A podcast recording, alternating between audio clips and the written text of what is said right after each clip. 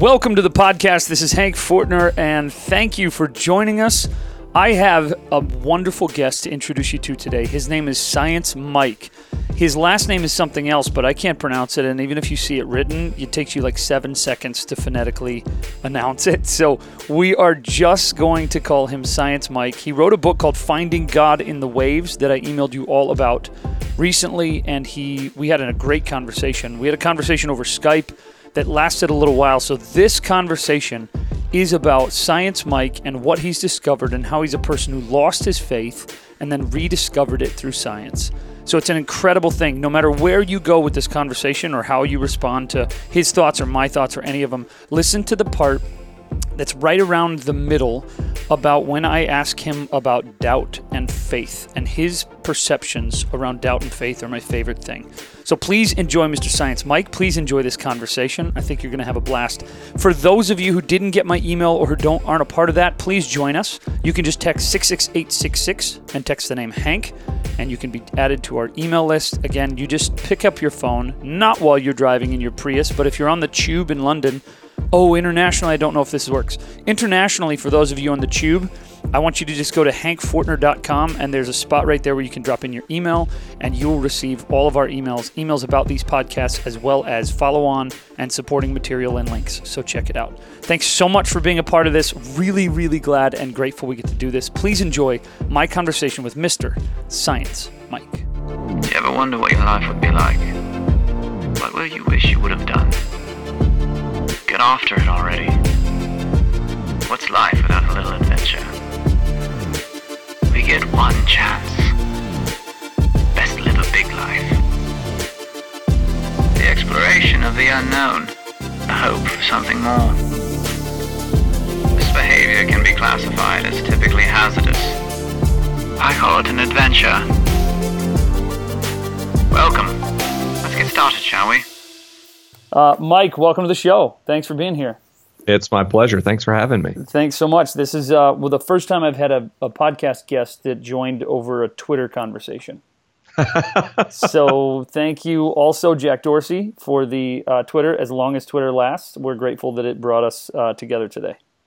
And Biz Stone. Can't thank Jack and not thank Biz. Right? Oh, that's true. Yeah, we got to give Biz a shout out as well, and maybe Salesforce. Once maybe Salesforce will own Twitter shortly.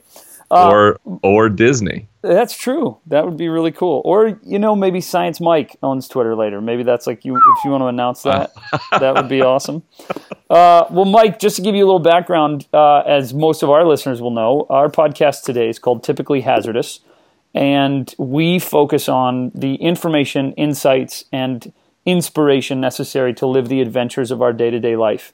And for so much of that, and part of the reason that I wanted to reach out to you is I so appreciate your work as a person who blends sort of the faith world with the science world, and giving us the ability to keep our thinking hats on and our science hats on, as well as our faith hats on, and believing that there is something beyond us and above us, and that spirituality that's always within us. So, and most of our listeners will know that I am an amateur neuroscientist, so... to talk to you about, to an actual scientist in these conversations is really, really exciting. So I'm excited to dive in. Part of the things, somewhere we kind of want to go, and most of the listeners will know, places I want to go, Mike, is I want to know where you got your name, and I want to know about this book that you've put out that is already making ripples and waves all over the place. And I keep getting people keep buying me copies of it and saying, this guy, Mike, is who you need. You need this guy. So I'm excited to hear from you and sort of have this conversation. So thanks for being with us. It's my pleasure. And let's start with where the Science Mike name came from with some really important context. And that is, I am not a scientist. Oh, it you just ruined my day, Mike. What are you talking about? I'm a science enthusiast. Okay. And I try to, every chance I get, every interview, every stage appearance, I am not a scientist. Well, what is a scientist really, Mike? I mean, let's talk about that for a second. If you're not a scientist, what's your definition of scientist? Well, I'm not a credentialed practicing scientist. Okay. What would it require? I do test ideas scientifically. Okay. What's that? What would that require to be credentialed? No, usually you would be employed at a university or research institution of some kind doing scientific research professionally. Okay. So you can be, I'm a science enthusiast. I even would go so far as a science communicator or educator. Okay, cool. Not scientist. Okay. Well, for example, like Bill Nye also would not consider himself a scientist. He's just a science communicator. That makes sense. I don't want to I'm not trying to mess with your intro to all your speeches here, but according to Webster, the definition of a scientist, you've probably already read this, is a person who is studying or has expert knowledge in one or more of the natural physical sciences. So I would interpret that as saying you are studying, a scientist as a person who is studying these things. I'm keeping you in the scientist category in my brain. You do what you got to do, Science Mike, but I'm saying Mike the scientist because I want to, and part of this is selfish. I want to make my way to being a neuroscientist. So I've done a lot of defining. I don't want to have to get a PhD. So I've been doing a lot of work to sort of lower the bar so that I can just eke over it a little. So I'm gonna blend you into that so that I can use you an example of hey, here's Science Mike. No credentials, except he's using science to explain the world for a lot of people. Yeah, you just don't want me operating on your brain or coming up with brain science treatments or hypotheses about the brain. Although I do have a lot of fun interpreting other people's work. That's great. That's great. That's what I'll do. I'll be a neuroscience interpreter. That's great. There you go. So tell me, Mike, you just recently came out with a new book called Finding God in the Waves, and I've cruised through it and I've pumped through it since your publisher gave me a copy. And what I so appreciated about your conversation is the way that you've had those two blend. But to me, the most compelling part about what you've written here that is so helpful, I think, for so many people who have both a faith orientation but also a skeptical mind. Tell us where this came from for you, and what was the impetus to writing this book? Well, the impetus to writing the book was I kept having the same conversation over and over. The material in the book, I didn't come up with to write a book. I came up with the material in the book for my own life. I grew up a Christian and I became an atheist as an adult, and I had a mystical experience that didn't really cleanly fit in the skeptical empiricist worldview I had at the time. And so I wanted to figure out, when we talk about God, what are we talking about? Can a person follow Jesus and kind of keep their intellect intact? It was a very personal struggle. And as I was going through it, I thought I was the only person having that struggle.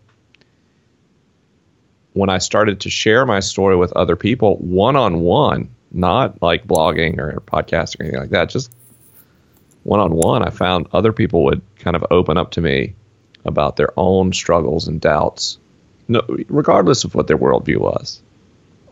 And that turned into blogs and podcasts and stage appearances. And in many cases, what I've studied about God and studied about physics and neuroscience is quite broad and deep. And you can't talk about it in 25 minutes on stage or even an hour in a podcast. And so to answer this question, how are you a person who views the world scientifically but believes in God and follows Jesus, it took 288 pages to answer well. And it was really to save myself the time of answering the same 50 or 60 questions over and over and over at events and online. The book is almost a fact told in narrative form. I started with the questions and needs I heard from an audience and just answered those from my own personal research. And that's how that book came to be. It's meant to be a resource for people who want to believe in God, who have some longing for God, but a scientific view and skepticism keeps them from doing so. What is fascinating to me is that has ended up only being part of the audience for the book. What many people get from that book is to understand the outlook or the mind of someone who sees the world differently than they do. So a lot of atheists read the books to understand how Christians see the world, and a lot of Christians read the book simply to understand atheists better. And so what the book has ended up doing is more than just being a personal story to help other people going through the same journey. It's become a reference frame, a set of common language for groups with very different outlooks on the world and different understandings of how things happen to have better conversations and to understand each other better. And that's something I didn't expect, but have been really pleased to see.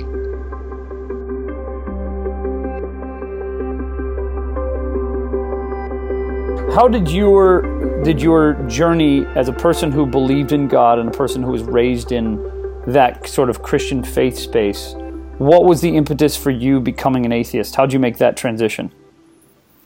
And I imagine screaming, really. Okay, because I imagine becoming an atheist would be a lot like. Did you grow up in the South? Or I'm trying to listen to your accent and try to. Oh, I'm a Southerner. Grew up in North Florida, which is more like South Georgia than South Florida. Okay. So and I imagine that in South Georgia or South Florida, you would, it would be a lot like coming out as gay would be the same thing as saying, like, I'm an atheist now. I don't believe in anything that this whole world is sort of founded on.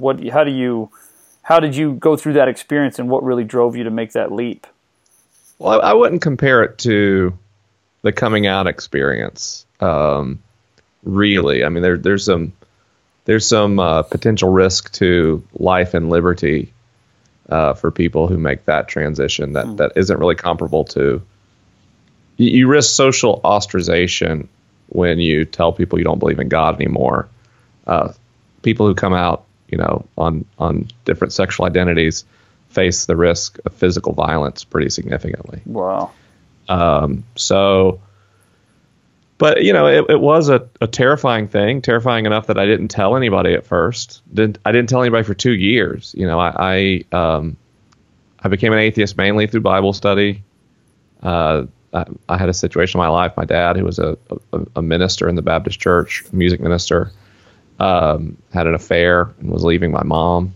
And I wanted to search the Bible to understand what God would have to say about this situation so I could kind of help my dad see the right way to approach this. And it was in that intense Bible study that I found more questions and contradictions and things that led to my first kind of fledgling doubts that the way I understood God might be incorrect. And that led to a search to understand God better, not to disprove God. And what happened over and over is when I would face some question in Scripture or some logical contradiction in theology, that skeptics and atheists seem to have better answers to those quandaries than theologians or apologists. And I just gradually, piece by piece, lost my faith until I realized one day that I didn't believe at all anymore, which is very scary, because if you've grown up in a religious context, especially one of the more conservative and personal religious traditions, especially in Protestantism, you kind of approach God as something like a friend, only more than a friend. So there's a real sense of personal bonding and affection. And when you realize that this entity doesn't exist, there's a grief that goes with that, very much like a death. So if you'd imagine finding out about a death, but not being able to tell anyone and just trying to internalize that grief, you start to understand the plight of people who've grown up in very religious contexts and suddenly find that they don't believe what they once did. It is very, very frightening. And so interesting to me that it was through studying the Bible that you were like, I just don't think this thing is here. I mean, so many times you would think people use the Scriptures sometimes as a way to help a person see who God is. But in your case, it was actually the Scriptures that gave you an understanding that God wasn't who you thought he was, huh? Yeah, absolutely. It was the Scriptures more than anything else. Wow. And in fact, after I came back to my faith, for a long time, I couldn't read the Bible because I had been so traumatized by that experience. A couple of paragraphs in, I would find myself questioning even my new, much less defined ideas about God in the face of the Bible.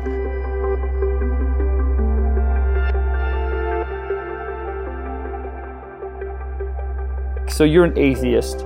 You come out as an atheist to your family, and how does everybody respond? How does your community respond to you saying, "Hey, I'm not there"? How did you tell them? My family was very gracious. More gracious than I expected. My larger community, I didn't tell them until after I kind of had this weird reconversion experience. Oh, okay. Only I didn't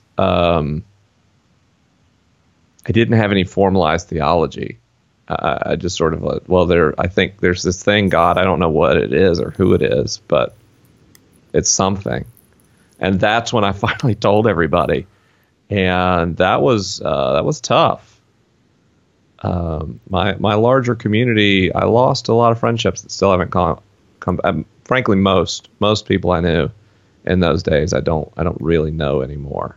Wow, because of their choice or yours? They lost the friendship because of they didn't know how to handle it? Well, there's some people that the only way we could talk was for them to tell me, you know, I was a heretic or an apostate or whatever, and we couldn't talk about what our kids were doing. All we could talk about is how I needed to come back to like a right understanding of God. And those people I sort of just quit calling. And then other people were polite but more distant and just sort of faded away. That's what happened with most people. And there's some relationships I really tried to invest in and pull along. And I just found it was, it's like trying to carry water in your hands. You know, you can, if you stand very still, it will slowly drain, but the more you move, the faster it kind of splashes out and falls through your fingers. And do you look back at that as sort of like shedding of an old skin, or does that still, do you still feel the loss of those relationships? Like, I feel like people who are listening, all of us go through these sort of evolutions or these reinventions of our lives or growth, or we take that next step in our life.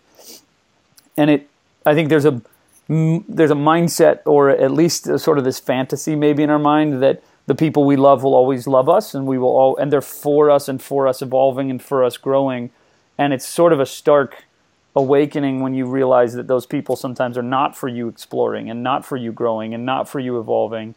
What is it like when you lose those relationships, or when you step away from some of those relationships? Do you still feel the loss of that, or are you in a place where you feel like, hey, that was a necessary part of this process for me? It was necessary for me and necessary for them. I've fully grieved it. I've come to terms with it. I think most of those people, if you would say, you know, what do you think about Mike McHargue? They would say, oh, I love him so much. I'm real concerned for where he's ended up. You know what I mean? They wouldn't be right, vicious. They wouldn't disparage me. They would just say they're concerned for where I am today. And that's kind of what I've learned is, as we grow, sometimes it's necessary for some relationships to kind of fade. Would you say that's even a sign of growth? Gosh, I don't know. Like an indicator that you're moving and that you're growing. I think it can be. Okay. I think we need to be careful when we find we're losing a lot of relationships, because that can happen because you're growing and learning, but it can also happen because you're kind of becoming unhealthy. Yeah, or you're going crazy. So, yeah, you really want to carefully check your motivations and how open you are to in safe and trusted relationships to. Hearing difficult truths about yourself. I mean, that was the lighthouse for me, is there are some very close relationships that have remained consistent through this period. And then I've also made new friends who have been through their own struggles. And there's a level of intimacy and authenticity and vulnerability in those relationships that makes it actually easier to kind of talk to each other about life trajectories and relationships and those sorts of things. Before I get to what brought you back to God, your first morning you wake up as an atheist, as a person who doesn't believe that God exists or is out there or is that personal friend. What changed about your life? Like, you wake up in the morning and you're an atheist that day. Did anything change? Was breakfast more bland and stale? Did you feel a loss? What were you experiencing in your day-to-day life? Did anything change in the way you saw people or saw yourself? I felt an acute sense of loss, and I basically became a nihilist for a while. I didn't see how my life or anybody's life had any purpose. I didn't see, where morality came from. It was pretty hard to get out of the bed in the morning. Really hard to go work a day at the office. Absolutely everything seemed stale and dull and bland. Part of that was that my whole life had been based on God as the center of all creation, and for a Christian, it's our job to sort of center our lives on God's will and God's commandments. So I felt very unmoored, almost like a ship without the sea. What's the purpose? But in time, as I kind of grieved and studied, I felt smarter, because without trying to force scientific insights through the kind of conservative evangelical theology I'd grown up with, I find it easier to understand difficult ideas in physics or cosmology. And so that was a very odd sensation of feeling like I was learning more about the world very rapidly, because maybe some of my old assumptions had been wrong, which led to kind of an excitement that ultimately led to a very great period in my life where I replaced the meaning I got through religion with a meaning that I selected myself through humanism. And I actually was a very content humanist. And humanism actually was so satisfying that I kind of gave up any search for God, because I found that sense of meaning and purpose and direction in secular philosophy, which was a something, I would have never believed if you told me when I was 19 that at some point I would be a secular humanist. There's no way I would have believed that, but it was a period of my life.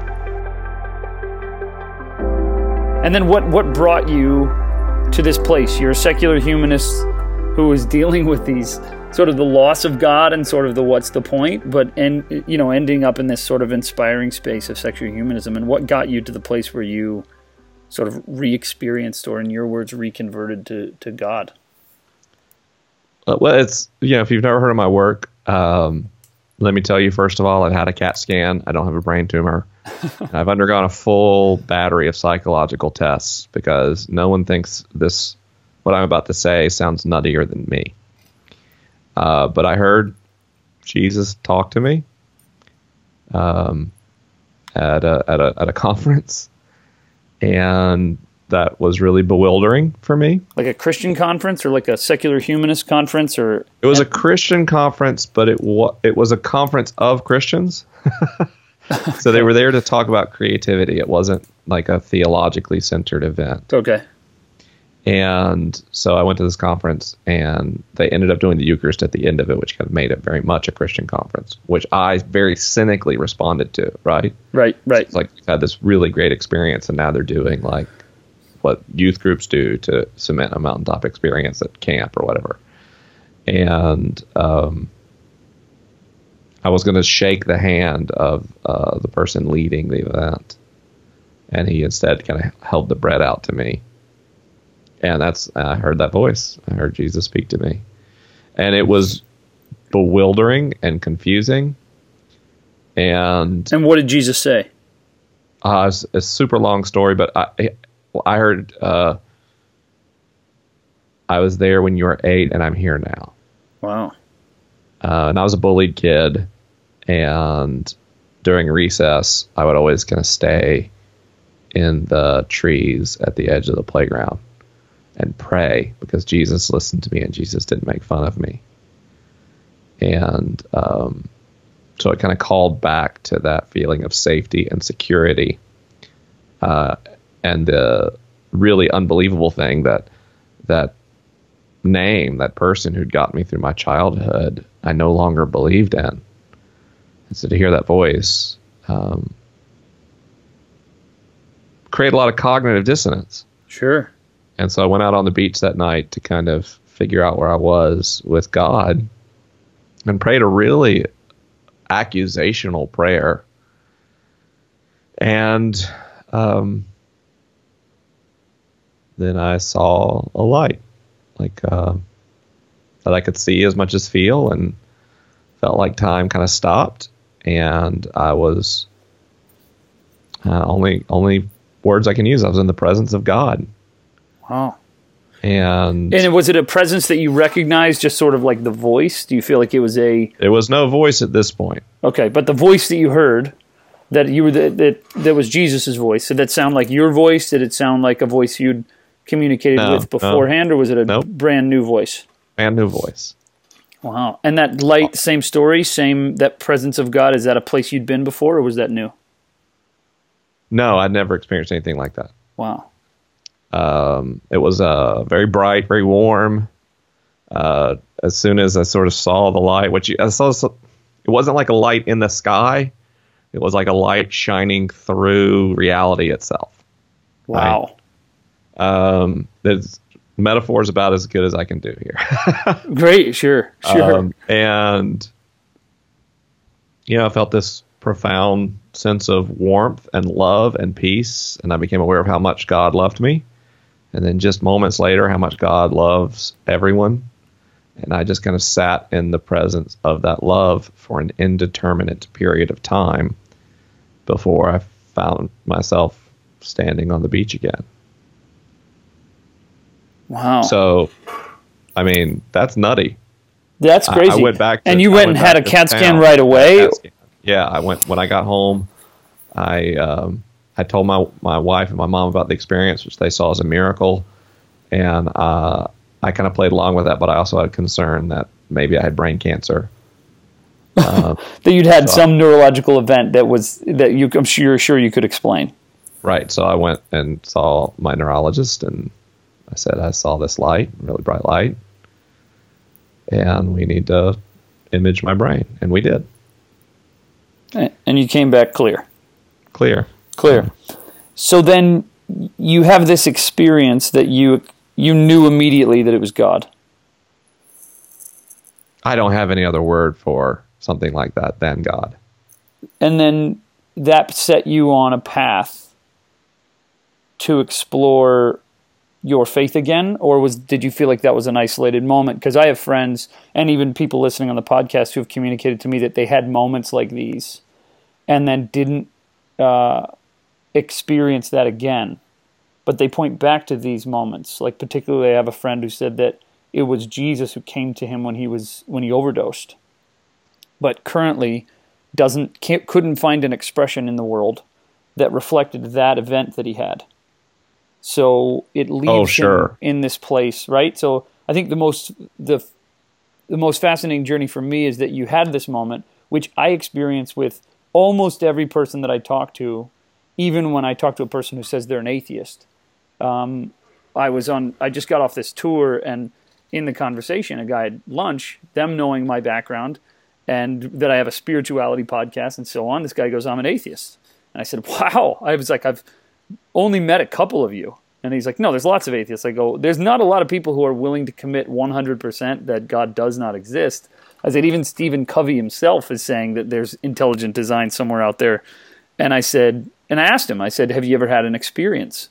And he goes on to share an experience not unlike yours, where he felt a presence in his life. And then on his next steps to look for that, couldn't find any evidence that that experience is manifested anywhere in the world in any real way, which led him to believe that he was crazy, or he had a moment that must not have been real. So does that make sense? I'm sure you hear this a lot. It makes a lot of sense. What was your next step then that sort of kept you in the game, so to speak, in terms of reclaiming your faith? Well, I still had all the same objections to Christian theology and even basic theism that I had before I saw that light. It didn't answer any of the questions I had. So I wanted to see, like, what, when we talk about God, what are we talking about? We're typically talking about God created the universe. God sustains the universe. Those are pretty much universal claims about God across all religious traditions. So I thought, well, where can I find that? Who studies that? And that was physics, quantum physics at the small scale and cosmology at the large. And so I wanted to see, is there any room in these ideas for what happened to me on the beach? And I certainly found some ideas about kind of the mystery from which we emerge and continue. And it let me start using the word God less self-consciously. But it didn't make me a theist, much less a Christian. Right, sure. So I started wondering, well, how can I, as a person, experience this impersonal, abstract ground of being like I did on the beach? And I started studying all kinds of different things, but ultimately I stumbled across a neuroscience paper that led me down a deeper line of research into brain science, where I kind of discovered how human brains respond to God, and how in some ways that's a very unique set of behaviors and states that happen in the brain when we contemplate things spiritual and things divine. And I also found through that process that, contrary to what I'd understand through atheism, that the practice of faith can be quite good for people, good for their brains, good for their memory and focus and concentration, their stress. So pragmatically, it wasn't a waste of my time to practice my faith, pray, while I was trying to figure out who or what God was.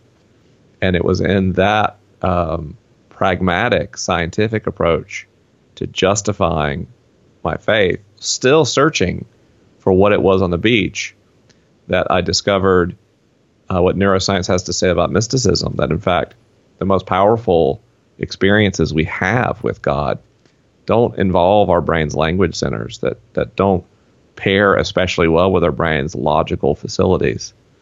And I learned to sit with spiritual experiences mystically through neuroscience, and to not work so hard to pin them into a rhetorical understanding, but keep them as lived experiences, as feelings, as a knowledge that is found through a love, but is not a fact claim. And this is all really weird sounding stuff if you've never studied mysticism, but every faith tradition in the world has its mystics, and that includes Christianity. And it was kind of in that place that my faith started to put down roots again. Instead of being something I was kind of toying around with, started to become very much a part of who I am and how I orient myself to reality.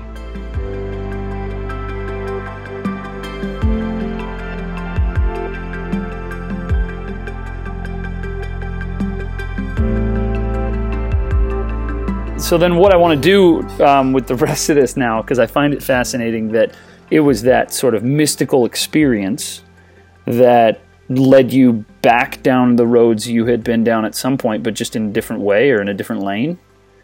And how I want to approach sort of the next conversation with you is, if it's possible, and you tell me if this is possible, I'd love to give you a couple of categories of things that people who, friends of mine, listeners of the podcast, even myself, wrestle with these things.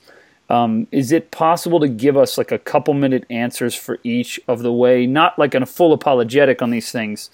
I don't do apologetics, so that's really easy. Beautiful. Okay, I don't want you to defend these things. I want you to just tell us how you got to a place. I'll tell you my opinion on anything. Well, lovely. Okay, that's what I'm looking for. Okay, so the first would be the Bible.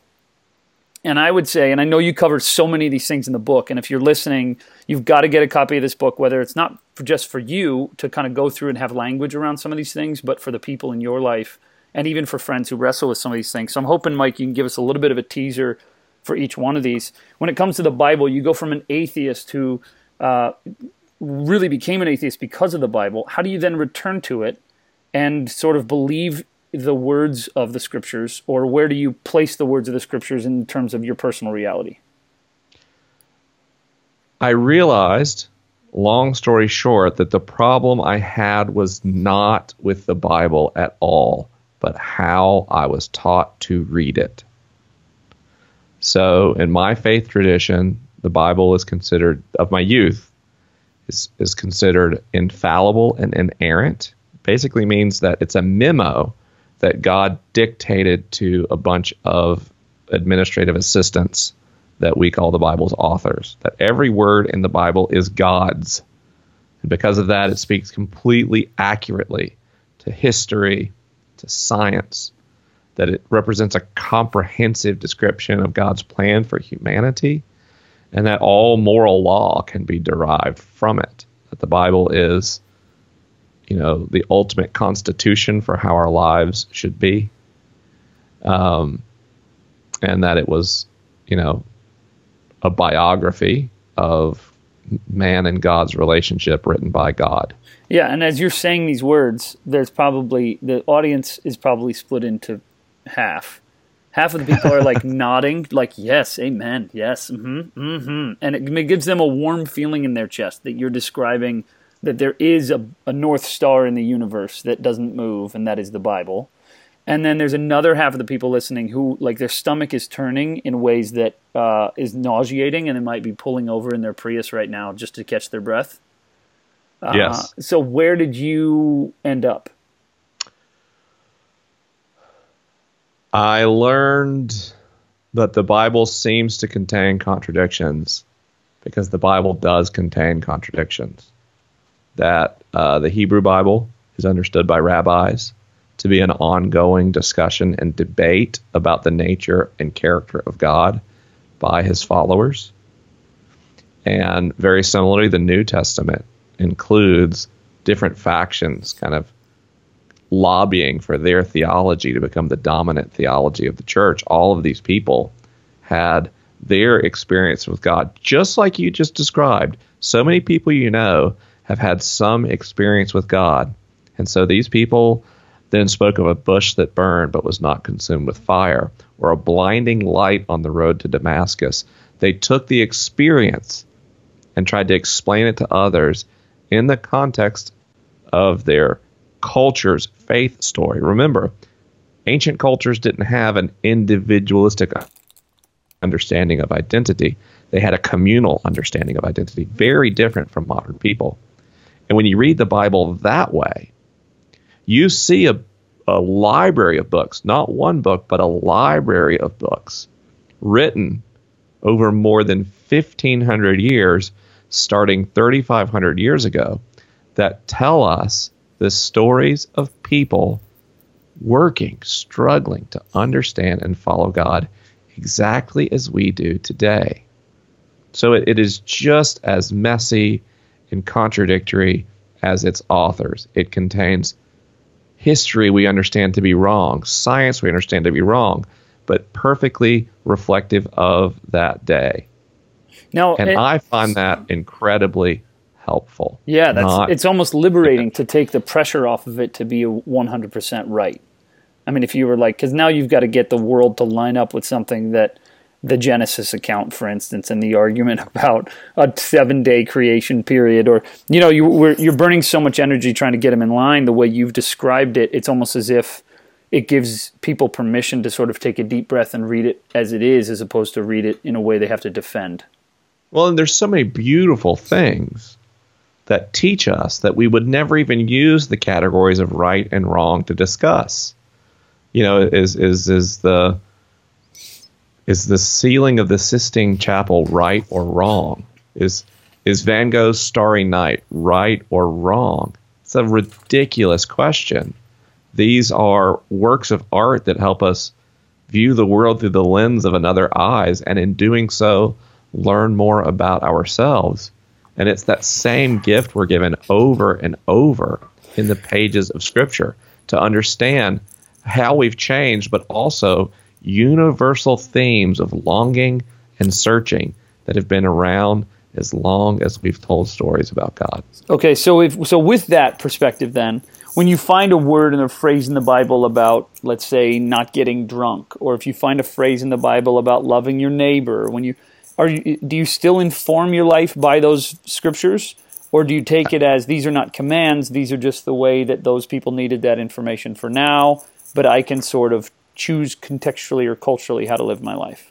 Everything in the Bible has a cultural context. Every word in the Bible was written by a specific author to a specific audience with a specific agenda.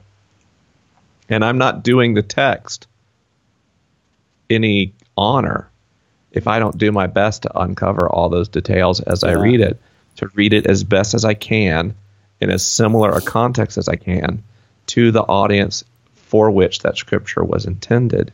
And we do that all the time. Everyone, even the most conservative Christian fundamentalist in the world, has some lens by which they choose what parts of the Bible apply to them today and which ones do not.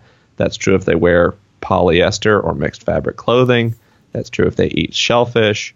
There are all these things in the Bible that people don't adhere to, and they've had some way of reading the text that exempts them from that.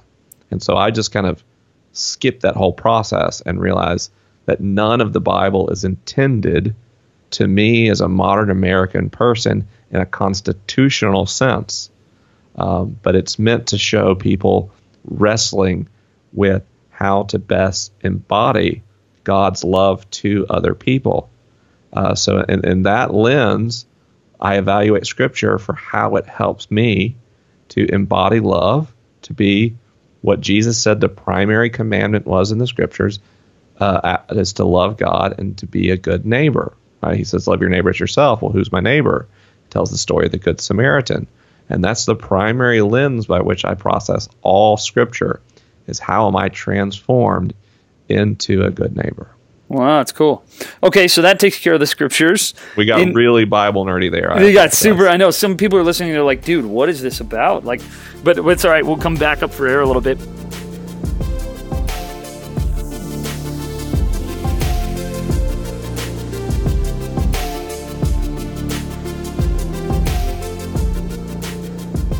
But we'll dive a little bit into another category, which is while you became an atheist, you probably stepped away from church. Would that be accurate? I stepped away from church after I came back to faith. Oh, you did? Oh, good. Oh, that's even better. Did. Okay, so you have one of the chapters in your book that's called, thank you, Hoser, called Take Me to Church. That's actually a Sinead O'Connor shout-out. Oh, is it? Okay, good. Well, then we'll take it back from Hoser. But what, in the Take Me to Church, how did you sort of deal with a faith community now that you had what would be considered, opposing agreements or understanding of kind of who God is and where the Scriptures live in your life? What was that process like for you to re-engage in church? Because I think there's people listening who have had like a strange, I keep experiencing a larger growing population of people who have had an incredible God experience at that mystical level like you described, have an extraordinary desire to connect to God at a spiritual level in their daily life, and have a really hard time connecting with what is the current cultural expression of church. So curious for you, what was that like for you, your relationship to church, and how did that change as your faith grew? I think if you've left the church, you have to recognize how much trauma or grief was involved in that process. And you have to go through an appropriate amount of grief before you can contemplate a healthy communal religious expression. For me, that was a lot of therapy. That was a lot of Sundays where I ate waffles with my children on Sunday mornings. I had to get the space to recover from the hurt and the sense of loss that came with losing my whole community. I mean, it's incredibly traumatic.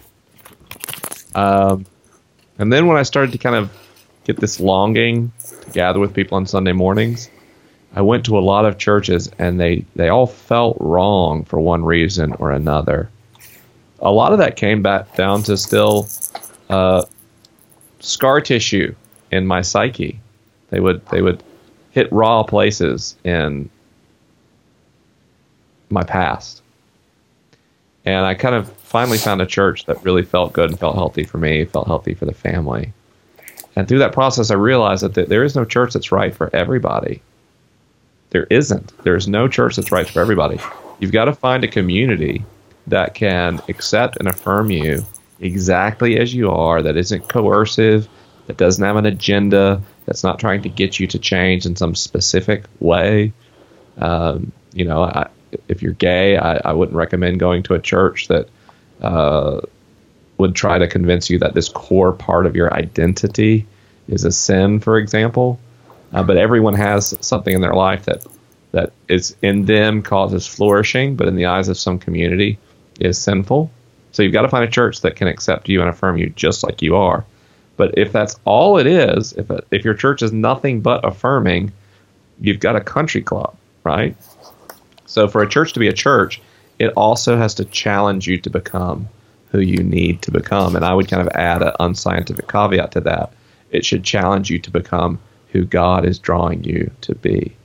And once you have both of those things in a faith community, now you have something that can really be a source of life and growth for you, that can help you be a source of life and growth for other people. Church is not a self-help temple.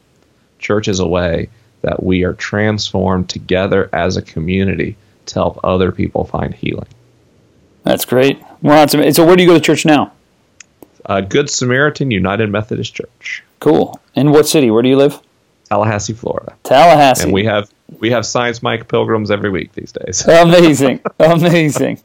That's great. Now, as you're describing sort of your explanation of the Bible and your explanation of church, the sort of the last category I go to before we go into just a sort of like spitfire of questions is, for you, how do you process sort of who the God you know is, and the God that? So I'll talk a little bit more about like the who God is. And I was just having a conversation actually recently.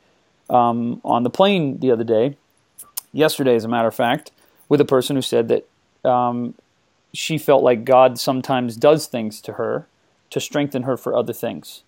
And I sort of like would lean more towards God being God is the pure and the good and the light, and all the bad things that happen in the world, he makes good out of those things. So as a person who was an atheist, moves into being a person of faith, what do you do with some of the descriptions of God that are primarily in the Hebrew scriptures that would describe things or describe him as sort of a violent, bloodthirsty, almost vindictive creature?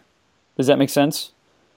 It does. Yeah. So there would be probably more passages than not in the Hebrew scriptures that would describe things like that people should be put to death. How many verses are of that? Or there would be death to non-believers, sort of a very like jihadist type thing, where in 2 Chronicles, for instance, there's a passage that says, all who seek not the Lord, the God of Israel, were to be put to death, whether they were man or woman, small or great. So those kinds of phrases or those kinds of things, I think some of the struggle that I've encountered with people is to saying, it almost feels like God is terrible to a lot of people throughout a lot of the Hebrew scriptures. Does that inform the God that met you on the beach? Or is that the other side of who God is? The God who would ask Abraham to sacrifice his son?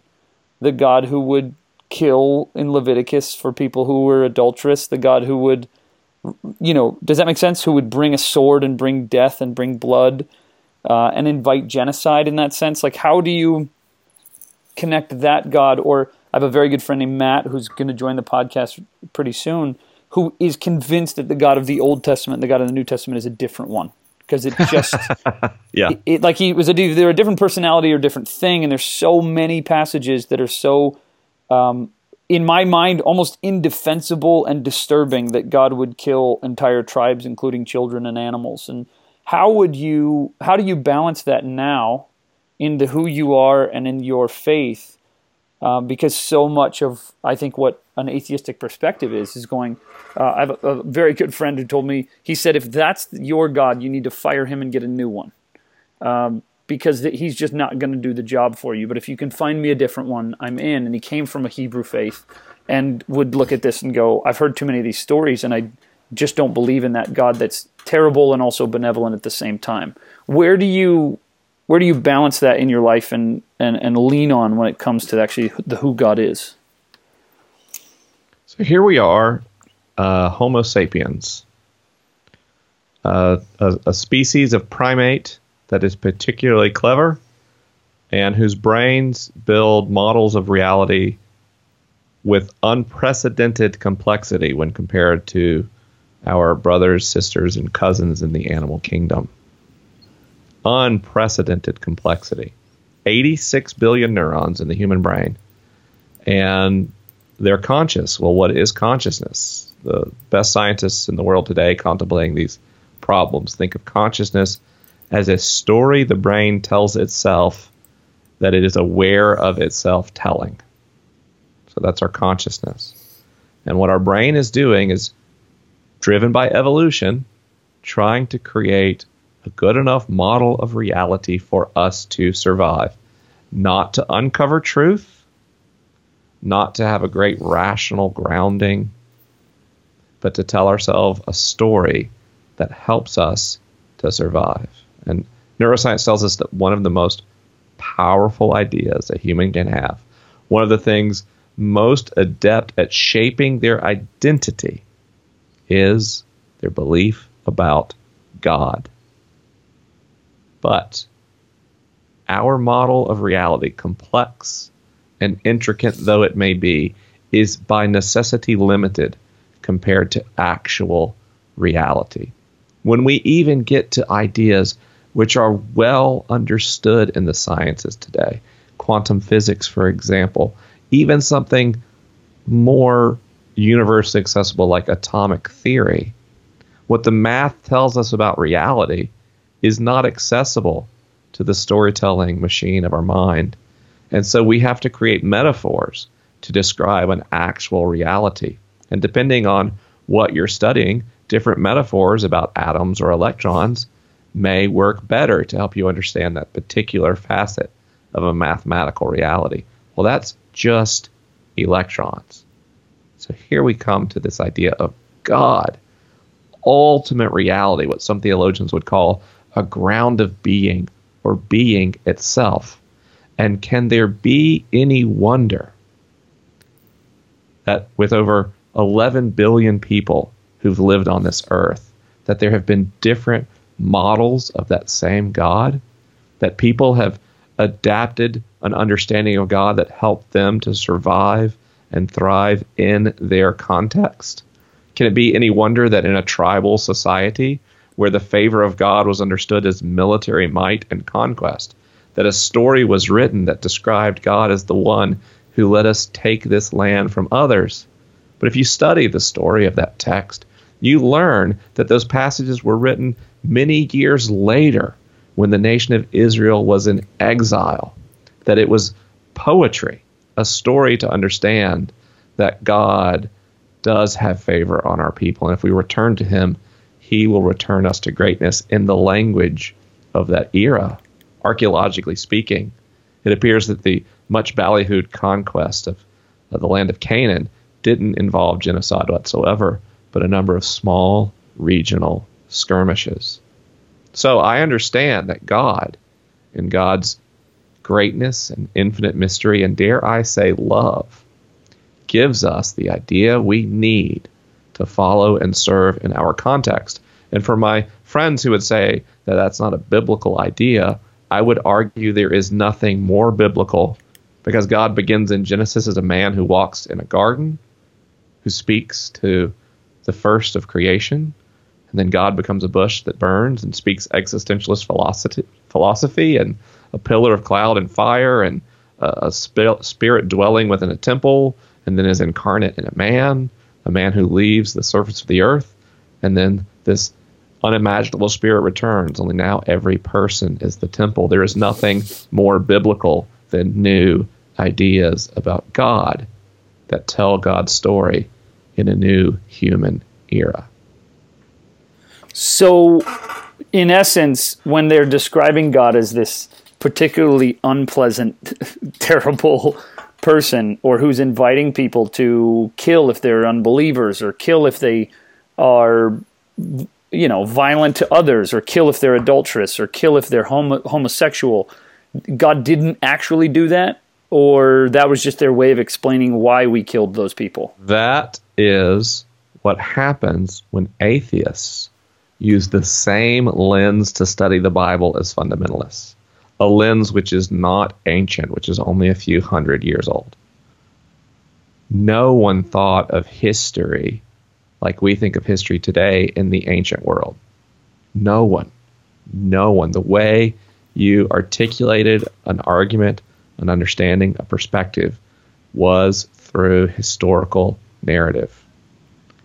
So it was never a fact claim in the way we think of a fact claim. There was no such thing in ancient times. The world was sort of imbued with magical ideas. But what would be the purpose? What would be the purpose of explaining, of saying things like that sound very jihadist? I mean, the things that people are afraid of in terms of radical Islam sounds a lot like that Chronicles passage of because that. They understood. Well, so Chronicles is a different thing than the Old Testament, right? You got to remember the context of the New Testament was people living under the thumb of Roman oppression, which was one of the most brutal empires in human history. Not the most, but one of. Who, if you failed to pay your taxes, or a couple people, you know, were rabble-rousers, the Roman army would come and simply raise your civilization, flatten it to the ground, kill every man, woman, and child. And so you have these people living in that context, wrestling with what it means to serve God under an empire that crushes you. And so if you impart divinity into the text, that God is speaking from some flawless or perfect perspective to people through the text, then of course it's abhorrent.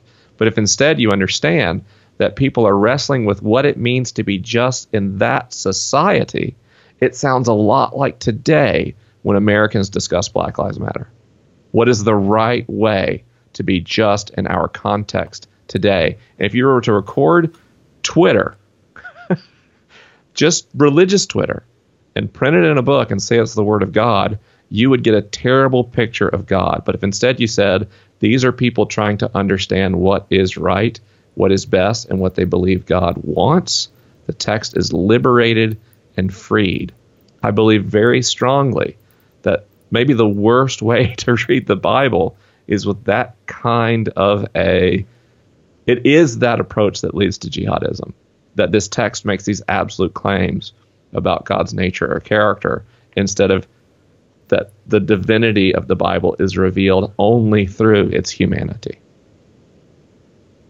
Got it. No, that makes sense. Because I think that's helpful to give people a context and a conversation for how to justify these things. Because it's probably most alarming to hear these words from Chronicles and be a person who holds the Bible as the literal words and inerrant words, because you go, well, I guess God changed his mind about killing every homosexual and unbeliever, and I guess God changed his mind about these things. And again, I'm using these, and I know there's people listening. I'm drastically oversimplifying these verses for the sake of just asking the question about the way people would perceive and view God. And we, even today when we say we're impartial, go read the same news event in CNN, MSNBC, and Fox News. Right.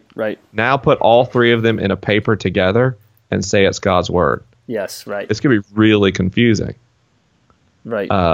So that's what we do with this library of books in the Bible. You have literally, like, there was a pretty significant conflict between Peter and James, who both knew a historical Jesus, and Paul, who did not, about the very nature and character of Christ and what the resurrection meant. Like, the church began amidst that kind of fundamental disagreement, and we wrote it down. It's called the New Testament. Yeah, wow, that's amazing.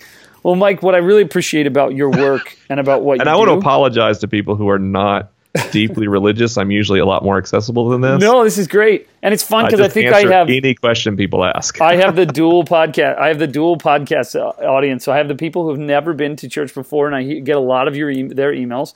And then I have a lot of people who've heard me give talks at a church for years, and so they're listening. So Grant, we've probably gained a lot of subscribers in this conversation. I've probably lost a few. So I'm going to say goodbye to those who are so deeply offended and wondering what strange hole I've gone down, and others who are like, wow, this is refreshing. So you just can't make everybody happy. So I would say a couple of things I want to ask you about, Mike, and then I want you to just sort of tell us, or rather I'll tell people where I think they should connect with you afterwards, and then you can give us the last word. For you in your life right now, what is inspiring to you right now? So much. This is a question about what do I say, but like, how do I narrow it down? Sure. Or what's the first thing that comes to mind if I'm like, what's inspiring you right now? The first thing that comes to mind is racial justice advocates. That's where I went first. Wow. People are trying to create peace in the world in what I view as a very first century way. There's some amazing work happening right now. That's beautiful. For you, when you do you still currently in your life, I imagine you still have moments of doubt or moments of questions. What do you do with doubt? What do you do with questions right now in your life? In this doubt's my best friend. Doubt is. Yeah, doubt used to be bad and dangerous because it had a fear. But now I know doubt is just how I test ideas. So I invite doubt in. I crack open a beer. We share it. And we enjoy trying to get to the bottom of something. Amazing. What kind of beer does doubt drink? Doubt's really up for whatever you are. Okay, yeah. Got it. He'll have one of what he's having. All doubt wants to do is ask some questions, and questions aren't dangerous. That's beautiful. Beautiful. For you, what do you feel like is the current adventure that you're on? How to maintain authentic relationships with people as a public figure. Most people I meet now know a lot more about me than I will ever get to know about them. Awesome. Still fans? I don't have fans, I don't think. I think I have friends I haven't met yet. Oh, okay. Okay, that's great. That's great. Well, I think you do have fans. I like that redefinition, though.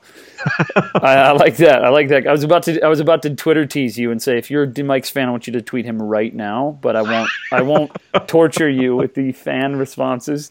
We have a very active Twitter base. And then lastly, I would say, or the questions I would ask for you is, for you in this next journey, what do you hope that people who are searching for faith, people who are spiritual in this world, what do you hope people move towards? What do you hope us as a culture, when it comes to spirituality and our experience of God, what do you hope we move towards? What do you hope is the future of faith communities and the future of the faith conversation in the world? An embrace of the most simple and basic idea in all of our theology. God is love. Can we become communities of people completely focused on the expression of divine love to all of humanity? Well, I love that. Love that. Well, Mike, I think what's amazing is the way that you sort of boldly and fiercely go into these conversations and dive right in, and you're finding a way to help people add scientific language to their faith and faith language to their science, and I find that the intersection that is so desperately needed right now. And so I'm such a huge fan of you, fan of your work. And for you, typically Hazardousians, I want you to find Mike in a couple ways. And then, Mike, you can chime in here. One is the book we've been talking about, and much of the stories that Mike shared today is in a book called Finding God in the Waves, How I Lost My Faith and Found It Again Through Science. And you can find this book anywhere books are sold, or download it or get the print version so that you can keep highlighting, as I have. It's written a foreword by Mr. Rob Bell, who's been on the podcast and is a great friend of ours. And he's also the preacher from the story. Oh, he's the preacher from the story. Okay, good. From the Eucharist story. There it is. Okay, well then, guys, you've already got some insight in the into the pages as you read them. And then Mike also has a podcast that's just a blast to listen to called Ask Science Mike. And it's a great space to find information, and a lot of the articulation that you've even heard today is he answered my questions, that he answers your questions through Twitter and email. And so I want to encourage you to dive into that, because I find Mike a great resource for some of those things that just don't seem to line up from a faith or science perspective, or they seem to be in contradiction. So Mike, anything else? Any other way you want people to find you, or any other way that our podcast community can be helpful to you and sort of the voice you're bringing out in the world? I mean, the easiest way to find myself is to just go to AskScienceMike.com. It kind of links out to everywhere from there. And if you're not sold on the book yet, just go to FindingGodInTheWaves.com. And I've got a series of videos where I explore the book topic by topic. So hopefully we can convince you it's worth your time. Amazing. Well, Mike, you have an amazing accent and this really sultry voice. I think I need to get like a sleep app that just has you talking and just calms me down, because you have that's a pretty common request, actually. Very centering voice. I'm like, man, can I get my Headspace app to be your voice instead of that British guy? Well, thank you so much for joining us, Mike. I really appreciate it, and I look forward to watching this book touch a lot of people's lives and go lots of different places as you embrace this adventure of becoming a more and more public figure. And I'm just behind you and love your voice out there in the world. Thank you so much, and thanks for having me on the show. It was such a blast. Absolutely. Thanks, Mike, and have a great one. You too.